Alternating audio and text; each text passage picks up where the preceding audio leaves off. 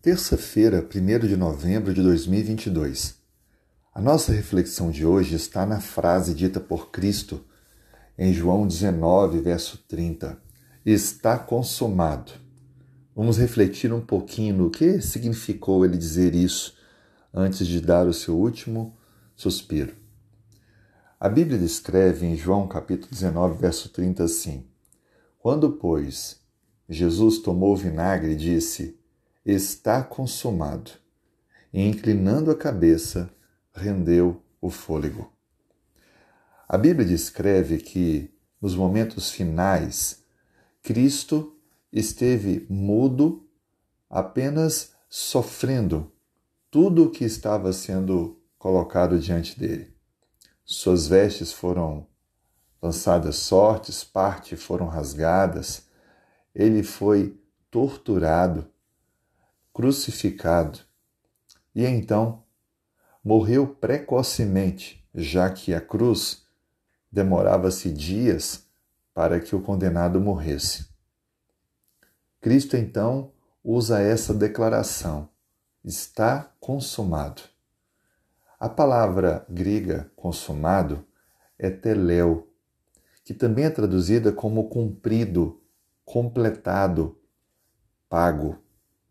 Ou seja, o que estava acontecendo naquele instante era o cumprimento do plano da redenção. Tudo o que faltava para que a humanidade tivesse a certeza do perdão e da salvação era a morte de Jesus.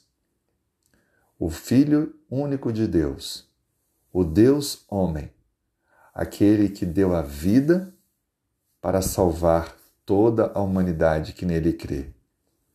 É interessante notar que também a palavra pagar é uma das traduções de teléu, ou seja, pecado não se dá desculpas, mas se paga.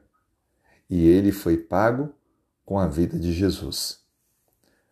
Naquele momento, Cristo estava vencendo o grande conflito, cumprindo as profecias sobre todos os sacrifícios expiatórios pela humanidade que ocorreram antes de Jesus.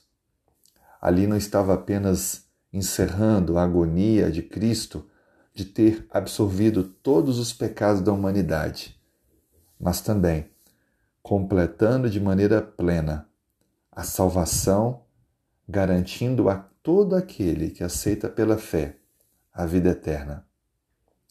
Cristo ele não desceu da cruz não porque não tivesse poder para fazer isso, mas porque ele estava preso pela vontade de salvar a humanidade. Ou seja, decidiu, decidiu amar e amar até o fim. Na visão humana de batalhas, se ganha quando fica vivo, mas Cristo venceu ao morrer por nós. Que amor é esse?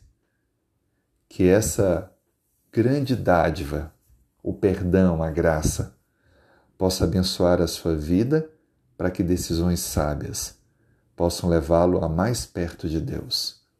Aceite esse perdão e experimente uma nova vida a partir de hoje.